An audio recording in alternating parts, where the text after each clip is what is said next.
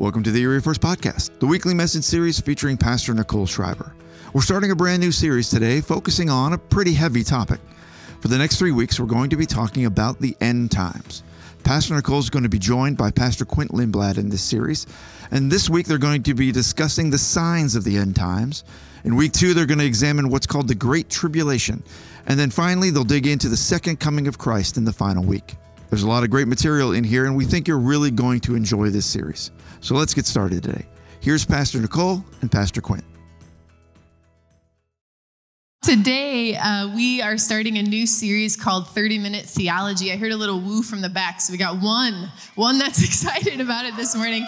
No, I know you all are. Um, this series is all about uh, what we call eschatology, the study of the end of the age. And for the next three weeks, Pastor Quint and I are going to co teach this. Uh, we love when we get to do this together and just discuss this topic. And so um, we could never contain in three weeks. Uh, the study on the end of the age. Okay, it's going to take a lot longer than that. But what we hope we can do is kind of um, pique your interest, uh, get you to study yourself. And so we did um, provide for you this um, uh, recommended books list, courses, podcast resources, scriptures. At the very least, um, use these scriptures in your personal time. And um, if you have a question, if we, we kind of get to the end of this, and or even throughout the week, something we talked about, and you have a question, we'd love to try to help cover it for you. You can text the word end times in all caps uh, to 97,000. And um, when we get to the end of the series, we're going to release a podcast that will continue to talk about this topic. All the questions we don't know, we're going to give to Pastor Don, and he will tell right. you all.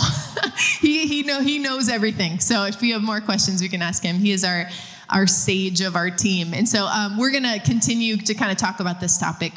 Um, you know, the end times can stir up a lot of emotions for many of us. Um, some of us, you might be here today because you're interested in it. This is like a topic you want to know about. Um, and we can get interested, we can kind of like try to decode it and predict it and all that stuff. Um, but when we do that, we have to be careful not to lose sight of the faith that should be the central focus of the study. Because the truth is, you can study it your whole life, but the scripture actually says no one's ever going to know the day or the hour. And so we're not here today um, to give you some formula to figure out or to predict when Jesus is coming back. We know he is, but nobody knows when.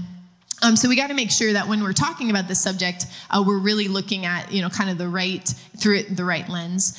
Um, another thing that I've come up with, I don't know about you, Quint, but as you've talked to people, sometimes people have some discomfort or fear around this issue. Maybe it's because we label it with fire. I don't know. maybe maybe because when we think about end times, we the think br- about the branding is strong. the branding. agree um, with that. But and, and you know when we read it, you know books are going to be opened, our names are going to be read, are going to be exposed, right? Wars will increase. We use words like mark of the beast and antichrist, right? These are, I mean, this could make you a little panicky even um, if you if you really get started on it. And so what I want to do just to start us off is that no matter how the end times makes you feel or where you fall on the continuum, um, God is really clear on what He wants His people to feel about the end of the age. And I want to just read it to you from John 14, 1 through 3. It says, Do not let your hearts be troubled. You believe in God, believe also in me. My Father's house has many rooms. If they were not so, would I have told you that I'm going there to prepare a place for you? And if I go and prepare a place for you, I will come back. I will take you to be with me, that you also may be where I am. You know the way to the place where I am going. And so, really, Jesus' recap on all of this is this trust God trust me. I'm coming back. You're going with me. Okay, these are the things that he needs us to know. Jesus is going to go away for a while, but he will return. And until then, he wants us to be at peace. He wants his children to trust him enough that their hearts will not be troubled. And so it, it kind of it's within that vibe and that thought we want you to hear everything we're talking about this morning. Yeah, so over the next couple of weeks, we're going to hit on a lot of big uh, topics and subjects, but as Pastor Nicole just said, the main thing that we want uh, everyone to just cling to and hold to in these conversations is peace. And Jesus is known as the Prince of Peace. And so that's really what, um, what we want to hold on to as kind of our, our lifeline in this conversation. Uh, theologians say that there are over 350 distinct prophecies in Scripture um, about the coming of Christ, and about one third of them uh, were fulfilled the first time that he came. Things like he'd be born in a manger, born of a virgin. Uh, the way he would be crucified was predicted, and as we just celebrated that last week with Easter. Um, and so, about a third of the prophecies that we find in the Old Testament uh, were fulfilled by him with his first coming.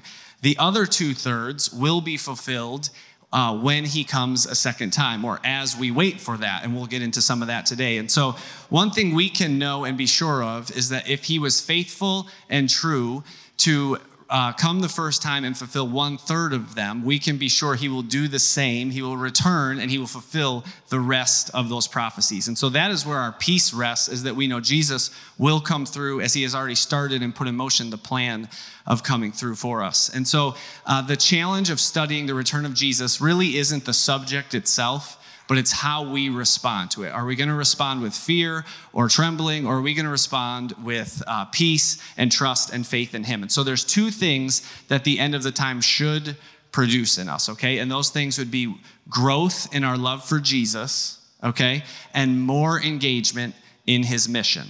In the New Testament, when the apostles were taught about the return of Jesus, it motivated them to go out and build the church. They flipped the entire world upside down, building the way, the new church. They didn't check out, they didn't live selfishly, they didn't say, hey, we were with him and we know that he's coming back, and so we're just like, gonna gonna ride coast downhill. That was not it at all. They didn't store extra food in their basements. They didn't buy generators. They didn't get reserve water tanks for their backyards okay? When they heard the truth that jesus was coming back they poured their whole life into building the church. One of my favorite verses in the entire Bible, and I know that that's a big sentence, but is uh, Galatians 5:13, which says this: "You, my brothers and sisters, were called to be free, but do not use your freedom to indulge in the flesh. Rather, serve one another."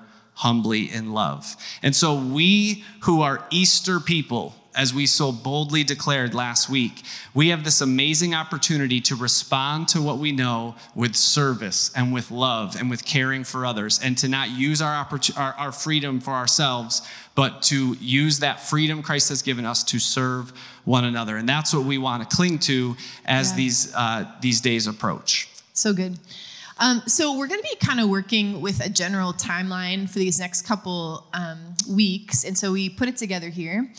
And um, this is just a snapshot in time, right? So these lines go on forever in both directions. But from the scripture, we see a general timeline of events that we see happening in the history of time.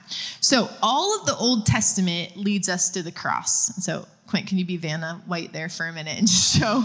I can't reach that side of the thing. I'll help you out when you get over here. All right, so um, the prophecies in the Old Testament and many uh, promises God made were fulfilled in the first coming of Jesus. And so, really, Jesus' death on the cross and his resurrection from the dead is the central point of history. Like, that is the, it's not the center of this map, but is the center point of history. And so now we are living in the church age, which is right here, and we're anticipating the promise that Jesus is coming back again. And every day we are closer to the day of his return. We don't know what day that will be, but today we know we're closer than yesterday, and tomorrow we know we're closer than the day before. And the scripture says that as we get closer to that day, there will be signs and trends that we can look for that will signal to us that he is coming soon. So again, we don't know the day or the hour, but there are signs, and that's what we're going to kind of look at today.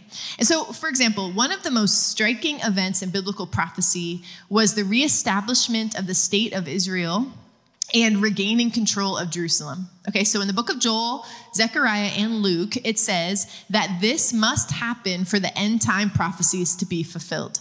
And we saw on May 14th, 1948, Israel became a nation again. Okay, it was a nation, then it was scattered, and then on May 14th, 1948, Israel became a nation again. And then about 20 years later, in June of 1967, the Six Day War accomplished regaining control of Jerusalem again. And so this would be an example of one of those two thirds of the prophecies that had not yet been fulfilled yeah. being fulfilled. It's just a page in our history books now, but it actually was a prophecy being fulfilled. Yes. Uh, and we're getting closer to more of them being fulfilled. And really, no prophetic sign is more convincing, right? No right, prophetic right. sign is more dramatic. The Jews were scattered to the nations in AD 70. We read that in the scripture. And now, 2,000 years later, they're back home.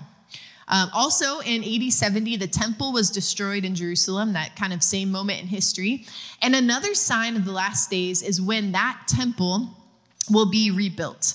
In fact, the temple must be rebuilt so the Antichrist can stand in it and defy it. That's what the scripture says. So currently, that temple is not rebuilt. So we know that has to happen Us because we see in the scripture the Antichrist will stand inside the temple and defy it.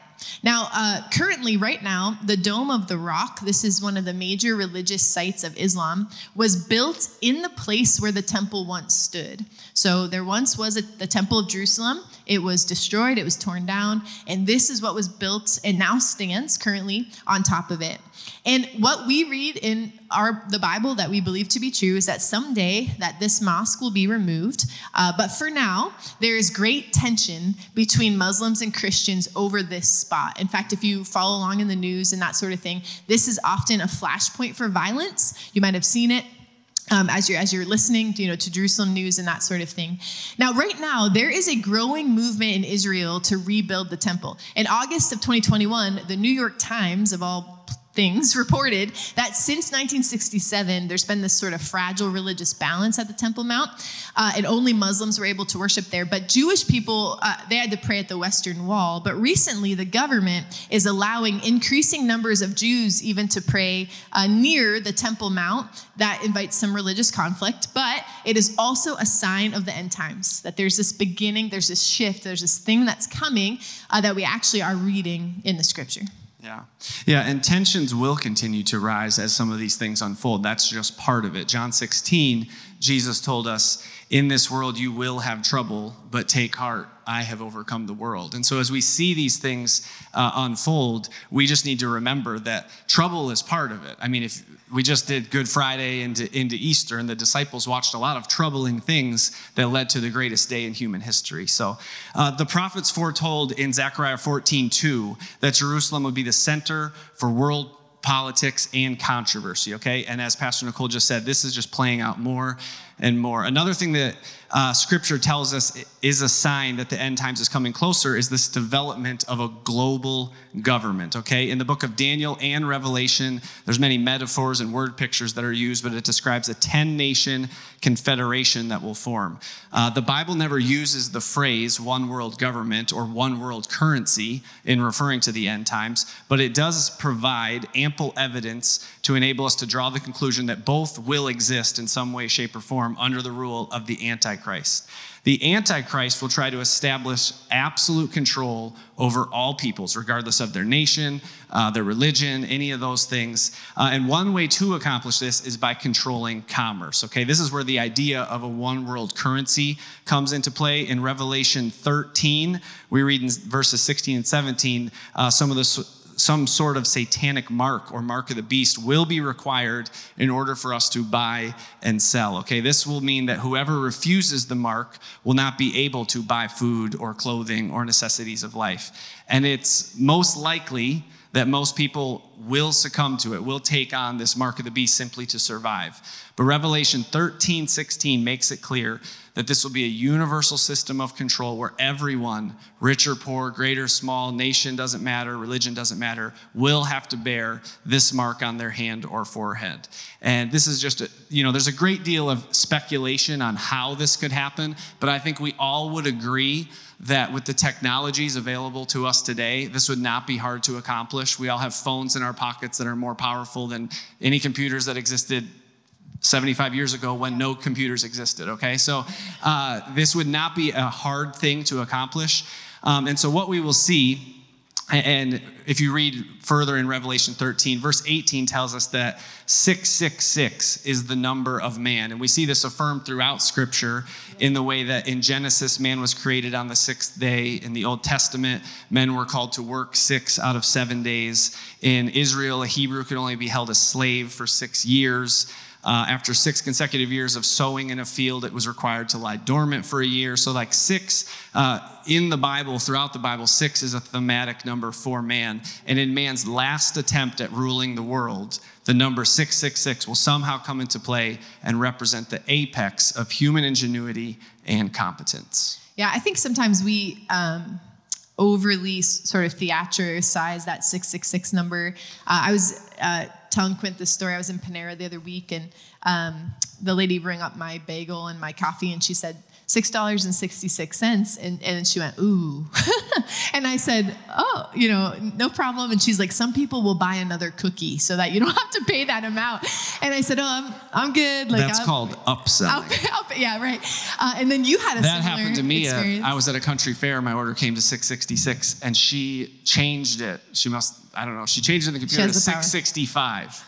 And I was just glad that she went down because I was like, I ain't paying 667. One so. percent. Um, but it, you know, even people, we don't even know if these folks were believers, but it's this number. They're kind of weirded out. It becomes it. this weird. But here's the thing: it's simply the number of man. Uh, and now the mark of the beast is not a good thing. It's something that will certainly usher us closer to the end times. But that 666 number is not intended to be uh, this like creepy kind of you know scary thing. It's the number of man, and it's the it's three um, is the perfect you know number. So three sixes is the the number of man, and so this person will be the apex of human ingenuity and, and you know competence. It will be the the person that's representing man fully and not God. Right. So, um, so we want to just look in Matthew 24 at some more signs or trends that we can track um, as we're closer to Christ's second coming. So we're going to look in Matthew 24, verse uh, 3. Let's just start. It says, As Jesus was sitting on the Mount of Olives, the disciples came to him privately. Tell us, they said, when will this happen, and what will be the sign of your coming and of the end of the age? Okay, so even then, the disciples are asking, Jesus, give us the heads up. We want the inside scoop. You know, when are you coming? And Jesus answers, Watch out that no one deceives you. For many will come in my name, claiming I am the Messiah, and will deceive many. And so let's just stop there for a minute. One of the signs of the times will be deception.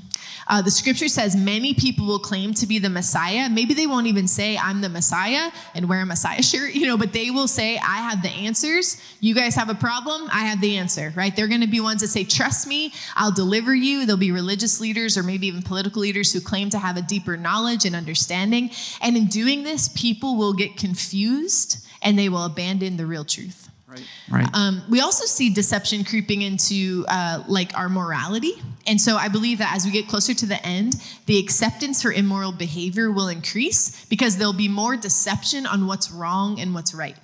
There will be more confusion. Uh, it will become more and more unacceptable to speak absolute truth. We have already seen all of that. Right, and it will just continue, yeah, right? Absolutely. The spiritual stronghold of deception will grow and the culture will reflect it. You know what I think is interesting is Jesus here, he doesn't say, uh, watch out for persecution or watch out for, you know, these different things. He says, listen, deception will be your greatest vulnerability. Yeah. Don't yeah. get fooled. Don't get fooled.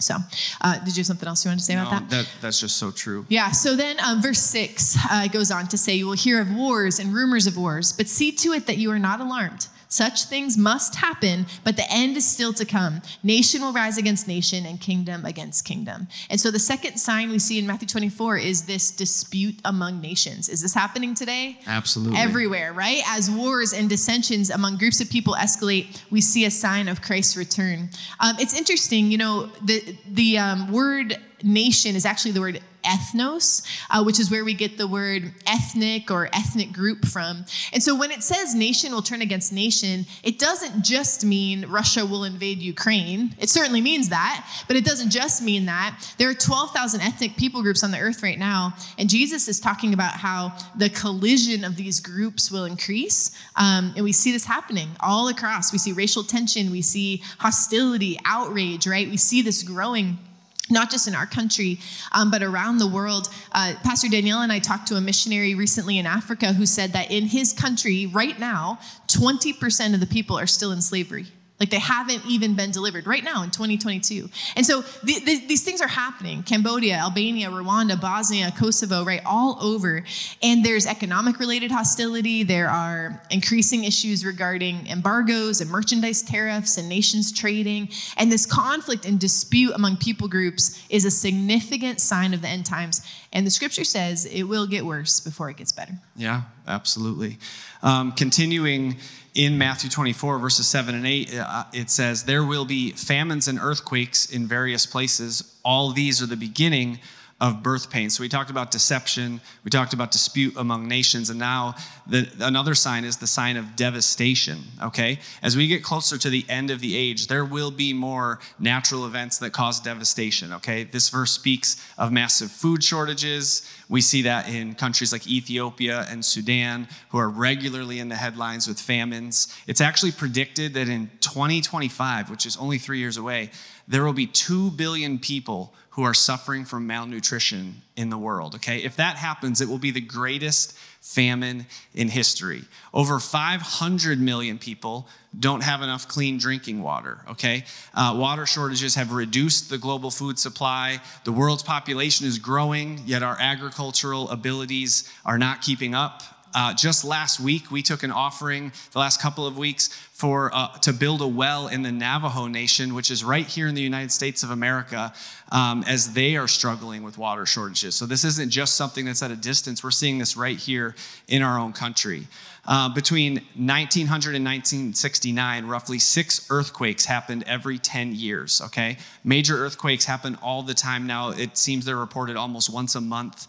Um, and then the KJV, King James Version, actually adds uh, the word pestilence to this verse. Okay, this would include epidemic diseases, things like cancer. Uh, right now, uh, cancer was virtually unheard of hundreds of years ago. Now there are over 100 different kinds of cancer, and that ki- they kill over 5 million people every single year. We also all just endured our first global pandemic of our lifetime. Mm, I don't remember. Yeah, it, uh, and so you know this is this is proof that uh, these things, this increasing devastation, will happen, and we're we're living through some of that right now. We are seeing that as as we draw closer to the end times. Moving on to Matthew 24 9.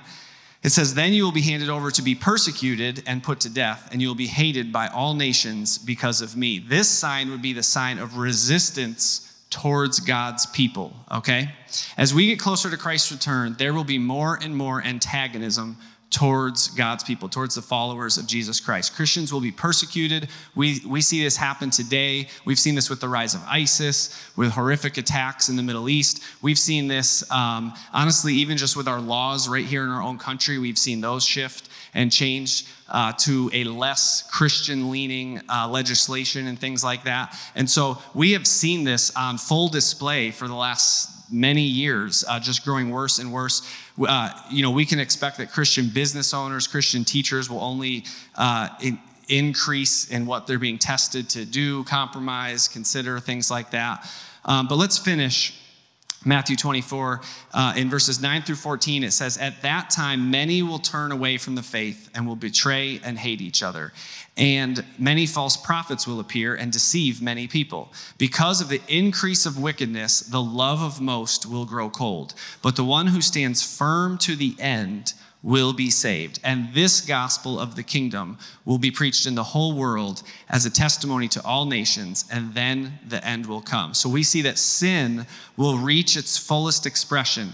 Lawlessness will abound. That's the bad news, but there is actually some good news on the other side of that. Yeah, if you know uh, Pastor Quint and I, I'm probably the more optimistic one. My glass is more half full For usually. sure. So For I sure. decided I wanted to tell you the good signs. I was going to make him finish up the bad ones, but there are some good things that are going to come. It's not all kind of cloudy bad news here, but it says in right in that verse we read, listen, the gospel is going to be preached to all the nations. Come on, like that is what's going to happen. The gospel is going to be preached to all the nations, and Jesus connected the timing of his return to the preaching of the gospel to all 12,000 people groups, right? That ethnos word. And the greatest harvest of souls is in history is actually occurring right now. The Bible's been translated into 2,000 languages. It's available to 98% of the world's population. Thank you, thankful to the Gideons for part of that process, right? We're so thankful for that. And that really is, is a lot of the reason why we do what we do. If you ever wonder why a third of our mission statement is love, build, send, it's because we want to be a part of sending the Yes. gospel to all the nations. Okay, it's why we send teams, it's why we send finances and resources, it's why we partner with different groups, is because we, we want to be a part of this. We want to be a part of Yeah. spreading the gospel and seeing the, the good news preached to all nations. So good. Specifically, the scripture says that Jewish people in Israel are going to come into relationship with Jesus. And Messianic Jewish congregations are seeing more Jewish people in Israel come to Jesus than at any time since the first century. In fact, one of the statistics I read is that there's an increase of over 500% in the last 10 years. And so it's coming, it's coming. Absolutely. Uh, secondly, as we get closer to the end, there will be an outpouring of the Holy Spirit. The Lord promised to pour out his spirit on all believers in Acts 2. And the increase of the numbers uh, of believers who have charismatic theology and are experienced has grown from 1 million in 1920 to over 600 million today. And truly, this is a sign of the times. Okay, Acts 2 says, In the last days, God says, I will pour out my spirit on all people. Your sons and your daughters will prophesy. Your young men will see visions. Your old men will dream dreams. And even on my servants, both men and women, I will pour out my spirit in those days, and they will prophesy. Yes, thank you, God. Amen. Amen. And so there will be an outpouring. And so these good things are happening too. These, these amazing things are happening. Now, as the evil increases in the world, which it says it will, it, it, that will happen, but the Holy Spirit will increase and the Holy Spirit will help us. And, and I believe that the Lord put us in each generation that He asks us to do, you know, on purpose. And so now that we kind of have an overview of all of this, uh, Quint, tell us what does the scripture tell us to do? Like, what do we do Yeah. now that we know some of these things? Absolutely. So, this is the 50,000 foot view to just get started on this conversation. We're going to get into more details over the next couple of weeks. But uh, as we go today, here would be the instructions from, uh, from Jesus Christ. In both Matthew and Luke, they record the words of Jesus telling us two really important things that we should do as these signs unfold. Okay? And Jesus says this we need to watch and we need to pray. Amen. This is practical counsel on how to be wise and faithful and prepared spiritually for whenever Christ Yeah. comes back. We need to watch and we need to pray. Jesus could have mentioned physical preparations, okay? He could have said, store up water, store up food. He probably wouldn't have said, store up batteries and shortwave radios because they didn't exist back then. But he, you know, he could have said physical things, but instead he reminded us that being spiritually prepared for the days to come is the most important thing. How we interact with him and with people is the most important thing. Jesus is the best shepherd, and he says if we engage in these two things diligently, we will have answers for the crisis in any situation, okay? If we have divine wisdom, if we have connection to God, we will know what to do.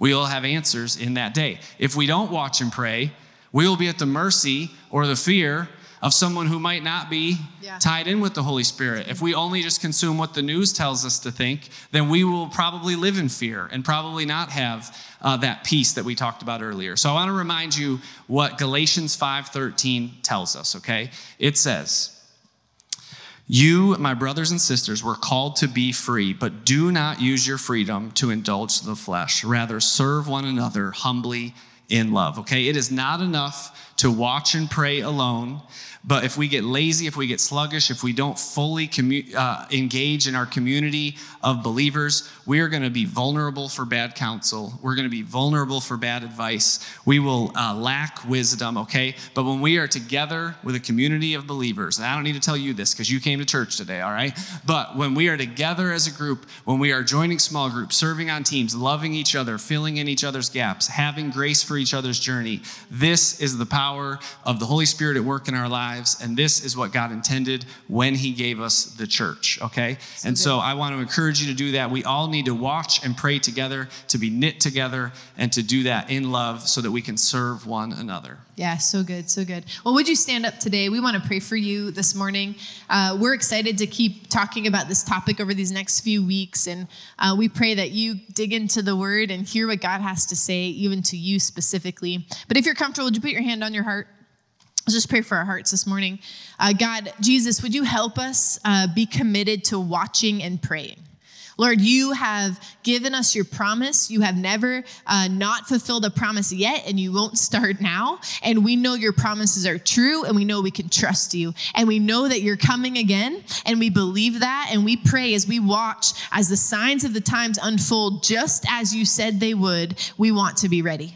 God, help us invest in this body, help us invest together uh, to understand more of your word so that we can be prepared for the day that you come. Help us watch and pray together. Help Help us find stability and hope in you. We love you so much, and it's in your strong name I pray. Amen. Amen. Hey, have a great Sunday. We'll see you guys next week. Thank you for listening to the Erie First Podcast. We'd love it if you would rate, review, and subscribe to this podcast. You can follow Erie First on Facebook or Instagram or visit eriefirst.org for all our latest news, announcements, and information. Thanks again for joining us. We'll see you next time.